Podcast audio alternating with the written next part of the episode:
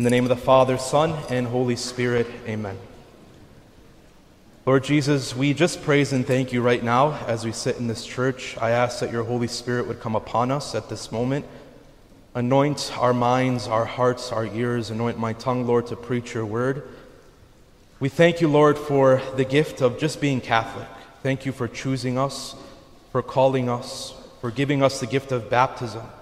Thank you for dwelling within us. Lord, as we sit here, I ask that you just give us the grace of comfort and peace. Help us to put before you all of our struggles, our anxieties, and our weaknesses, and to leave this church renewed with your love and your mercy. Make us new, Lord, and help us to be courageous disciples and to continue to learn to love you and to serve you in our lives. I ask that you bless our families, bless all the sick, all those who have passed from among us, and help us to always be focused on you. In the name of the Father, Son, and Holy Spirit, amen. So, Jesus gives us a beautiful parable today in the gospel. And the past couple Sundays, Jesus has been speaking in parables. So, whenever Jesus gives a parable, ultimately what he's doing is he's giving a short story. And in this story, there's this spiritual lesson. There's something that Jesus is trying to teach us, something that the Lord wants us to learn through these stories. Now, today we hear this story that Jesus gives us about the weeds and the wheat. And Jesus is trying to teach us a lesson here. If you have a garden or you have a lot of landscaping around your house, you know very well just what a weed is. It chokes up the other plants, it chokes up the other flowers. And so you might go around your house, spray some Roundup, or, or pull the weeds from their root. I remember as a kid, if I was bad or we did something bad, my mom would be like, okay, you have to weed this entire part of the lawn. And we know just how much weeds can choke and, to, and can destroy the fruits and the plants that are surrounded around those weeds. Now, Jesus, I think, wants us to focus specifically on these weeds. Because a weed chokes and destroys. And so, the question I think that the Lord wants us to ponder today is what are the weeds that are destroying and that are choking our faith and our love for God. I've been praying this week specifically about fathers, mothers, and children.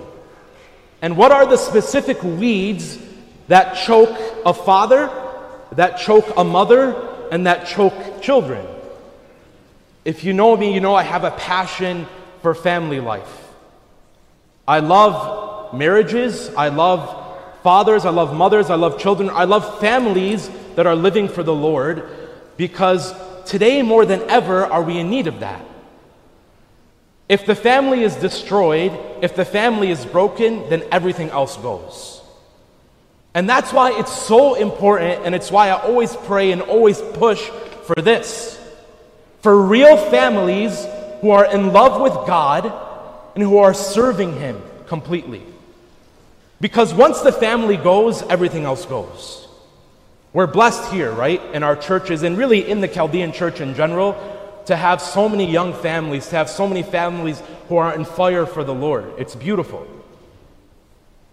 So, what is the weed that chokes the vocation of a father?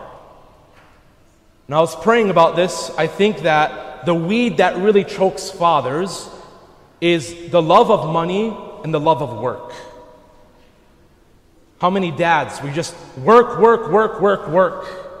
Money, money, money, money, money. And we kind of deceive ourselves as fathers.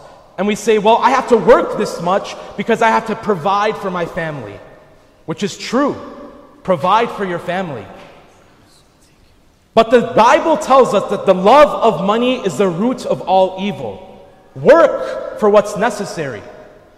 Don't work for what's not necessary, for the extra things in life. Because, fathers, when you die, when you're placed in a casket, you can take nothing with you. Literally nothing. The money you worked for, the business you started, it cannot go into the casket with you. The only thing you can take is your faith and your love for God. And this is why fathers today, more than ever, need to love God, to serve Him, and to be present to your family. If you're constantly working and you're not present to your family, the devil is easily going to come in and attack. Because remember, in the gospel, when were the weeds sown into the field? It says, when men were sleeping. A father needs to protect his family. A father needs to guide his family. And when a father is too busy working, working, working, where's the protection? You're providing, but you're not protecting. Be present to your families. Be a man of faith. It's literally a proven statistic. If a father goes to church, his kids will have faith greater than if he doesn't go to church. It's literally a 75% more chance if a father goes to church, his kids have more of a 75% chance to go to church. If a father doesn't go to church, there's a 10% chance that his kids will go to church. Fathers, we need you to have faith. We need you to love God. Because the devil is creeping in, and he's creeping in big time. And when a father doesn't have faith, his kids won't.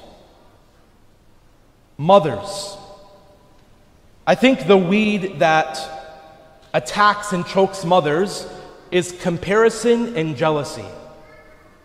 Constantly comparing what other people have, looking at what other people have. Mothers, your social media is a trap. It's a trap. Because when you're sitting all day on Instagram and Snapchat and TikTok and Facebook and looking at what every other person is doing out there, you're comparing your marriage, you're comparing your family to them. And God does not want that.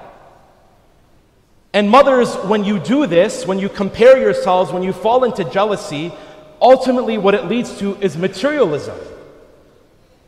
Becoming more and more materialistic, wanting more and more and more.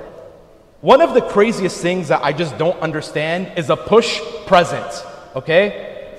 I don't understand a push present. If you don't know what a push present is, it's a gift that a mother gets after she's delivered her child. She's pregnant, and the husband has to get her diamonds or a purse or something really, really nice. Listen, mothers, I know your pregnancy was emotional. I know it was hard. I know you gained 40 pounds. You don't look like Kim Kardashian anymore. but diamonds and a purse cannot even compare to the greatest gift God has given you. You're a mother. The greatest gift God can give you as a woman is to become a mother. How does that compare to some name brand thing. The greatest God, gift God can give you after your delivery is the child that you're holding in your hands. That is the greatest gift. That is the greatest blessing. So, mothers, we need to learn to be content, to be satisfied, and to be thankful for the things that God has given us. Because if you allow the weeds of comparison and jealousy to choke you. As a mother, your family will crumble. Your family will be destroyed. Children, speaking to myself even, the weed that chokes children, the weeds, are the weeds of pleasure and comfort. We're just constantly being taught today to just gratify ourselves, to please ourselves. And it's an instant pleasure, instant gratification. And when we constantly live in pleasure and comfort, kids, I'm speaking to you, when we constantly live like that, we become selfish and lazy. When we're constantly on our phones or playing games or even with our friends all day, we learn that life is just about feeling good and being comfortable. Well, kids, listen up. Because life is not about being comfortable. And if you don't learn that now as kids, you're going to learn it in a very hard way when you're older. Today, more than ever, parents are just constantly giving, giving, giving whatever their kids want. And that's not good. Because we're teaching kids they don't have to work for anything. They don't have to do anything, but we'll just give because I love my kids. I'm their friends, I'm their best friends. You're not their best friend, okay? That doesn't make sense. You are their father, you are their mother, and you have to learn to be their father and mother before their friend.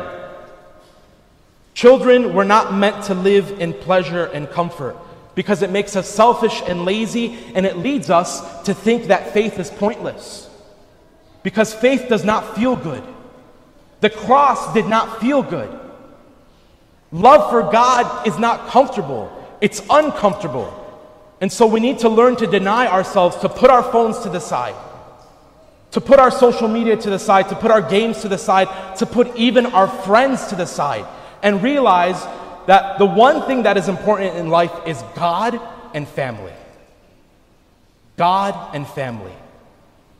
Think of it this way a lot of kids, they just want to spend time with their friends, and especially teenagers. Teenagers, we forget how important our family is. Ugh, they're boring. They're constantly nagging me. My parents are constantly telling me what to do.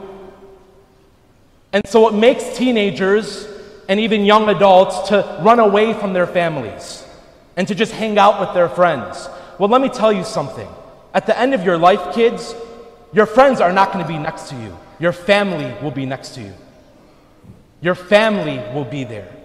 They are the most important thing in your life after God.